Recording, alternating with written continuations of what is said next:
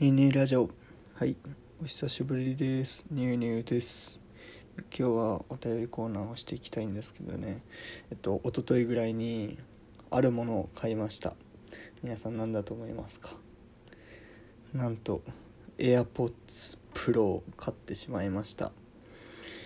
なんかずっと AirPods 欲しいなって思ってたんだけどなかなかねまあ値段的にもちょっと手が出せなかったんだけど なんか夜中に一昨日の夜中ぐらいになんか朝の5時ぐらいまで起きててなんかなんとなくメルカリでほぼ新品で売ってたから 買ってしまったんだけど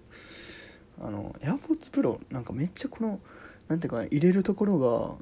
めっちゃでかくてなんかずっとつけてたら耳が痛くなるというかでもやっぱすごいこのね一番すごいのはやっぱこの外部取り込み音となんかあの周りの音を消すっていう機能があるんだけど、まあ、これは有名なこれの機能じゃんでねこれ過去に友達にね「じゃあつけてみて世界変わるけん一回つけてみて」って言われていやそんなはずがないと思ってつけたら世界が変わるというね本当にあのこれはつけた人がしかわからないと思うけど本当に世界が変わるんよ。つけたら分かるこのやってみないとやっぱ分かんないなと思った出来事ですね。はいということでお便りコーナーやっていきます。はい1人目。のぐまささんからのお便りです。デルトラクエスト借りる人表紙のかっこよさで決めた説。といただきました。でまあこのお便りが来てこのデルトラクエストっていうのが分かんなくて、まあ、調べたらあのめちゃくちゃ懐かしいのが出てきて、うん、多分ほとんどの学校であったと思うけど小学校の何て言うかな図書の図書館にさあの何て言うかなドラクエみたいなさやつなかった？じゃあみんな調べてみてわからん人は。デルトラクエストって。これかって小学生の時借りたわってやつまあ大体いると思うんだけど。その絵がかっこよすぎてなんか中身よりもその表紙で決めたんじゃないかって信正さんは送ってきたんだけどなるほどって思いましたね。なんか確かに中はなんか結構難しいなんか戦いの物語みたいな感じだったような気がするんだけど確かに中は読んだことないかもしれない。でもあれなんか結構十何話とかあったよね。あれいつもなんかなかったイメージなんですけどね。確かにこれは納得です。同意。ハゲ道ですね。ハゲ道はい。ということで続きましてのお便りいきます。でえっとここから2つはえっと匿名でのお便りですね。1つ目。今まで生きてきた中で一番楽しかった時は？ということで。うーん楽しかった。シンプルにその interesting じゃなくて fun で言えばやっぱり高校の時かなと思いますね。なんかまあもちろん何て言うかな文化祭とか体育祭とかもちろんそういう行事ごとも楽しかったんだけどでもその中でも何て言うかな何でもない日常授業がある中の日常が今思い返せば楽しかったなってめちゃくちゃ思ってまあ結構僕は工業高校だったんで、まあ、ほぼほぼ男女の子1人しかいなかったからクラスで。しかも3年間クラスがいないし。でその中でそのメンバーの中でずっと3年間過ごしたんだけども本当に面白い頭のおかしいメンバーばかりでまあその中でも結構個人的に印象に残ってるのは掃除時間が結構面白かったなって思って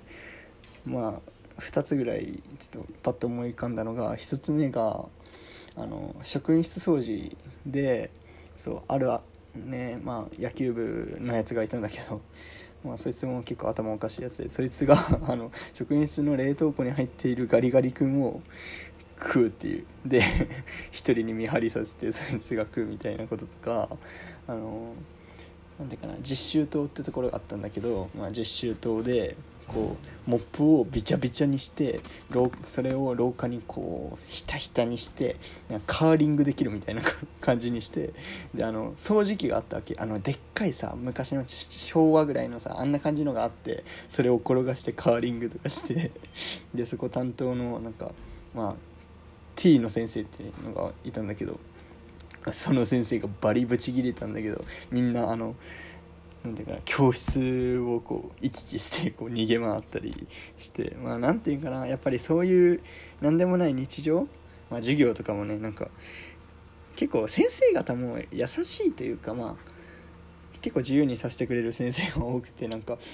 数学の先生とかある人が授業をしたりね「お前やってみろ」とか言ってなんかもうずっとそいつが授業をするとかそういう日常がやっぱ楽し今振り返ると楽しかったなって思うね。まあ今ももちろん楽しいんだけどやっぱこの笑いの楽しさで言えばやっぱあの頃が毎日笑ってたなって思いますね。皆さんはいつでしょうか？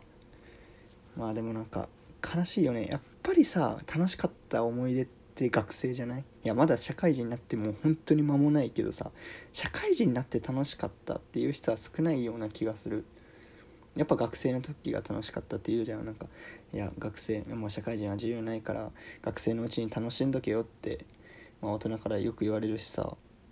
まあなんか大人になって楽しみが減るんかって思うとなんか嫌だなとは思うけどまあ確かにあの楽しさに勝るものはもう出てこないかなってはちょっと思ってしまう自分もいますね。はい。ということでラストいきます。匿名さんからですね。あなたにとってプロフェッショナルとは？といただきました。プロフェッショナルね。まああれじゃない？なんだっけ？テレビのさガイアの夜明けじゃなくて。あのなんかあるよね。プロフェッショナルのあれがね番組が。まあやけん一流みたいな意味だよねでまあこれを読んで思ったのはまあこれもね会社の研修でちょっと言ってたことがあってまあその支店のね代表の人が話しててあのプロこれから自分たちが社会人として仕事していく上で皆さんはプロですって言ってじゃあプロとは何でしょうって言われてでまあ大体の意見がまあ誰よりも知識が優れているだとかこう上に立てるものその分野における上に立てるものとか言っててまあ確かにそれもあるなって思いつつまあ自分もそっちの意見だったんだけどそこでねその代表の人が「はいありがとうございます」って、まあ、皆さんが言ったのももちろんそのプロフェッショナルの一つの要素ではありますけど私が考えるプロフェッショナル、まあ、プロの何て言うか一番必要なことはいつ何時も最高の何て言うかな最高のパフォーマンスができることがプロですって言ったんなるほどと思ってね。例えばねイチローとかってさあの常にこうヒットを打ち続ける。打率を残し続ける。で残し続けれたから一流になれたわけじゃん。例えばなんかまあそこら辺の2軍の選手がいきなり出てきてまあちょっと1日で5本打ちましたホームラン打ちましたって言っても多分その人は一流プレーヤーとは言われないじゃん。その1日限定だったら。まあこれはちょっと極端な話だけどっていうことでなんかこう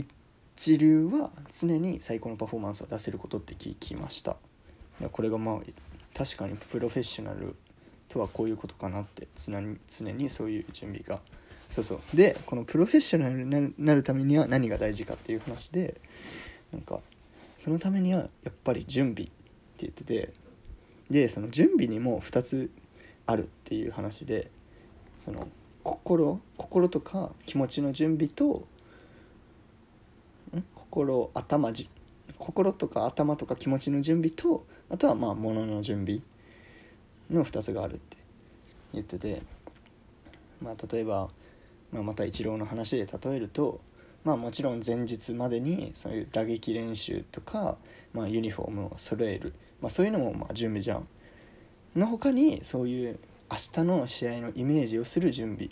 だったり、まあ、こうモチベーションを高める準備だったりができる人がまあ一流しかもそれを毎日ね毎回試合で出せるような人がプロフェッショナルって聞きました。いやこれめっちゃいい話だなって思って。やっぱ一度一回ねやっぱ出すだけじゃ一流になれないよっていう話です。なんで、まあ、僕にとってのプロフェッショナルとは、まあ、まあ代表から聞いた言葉だけど、まあ、常に最高のパフォーマンスができる人がプロフェッショナルだと思います。はい。ということでね、まあ、質問コーナーやってきました。ありがとうございます。これからまた 質問よろしくお願いします。バイチャ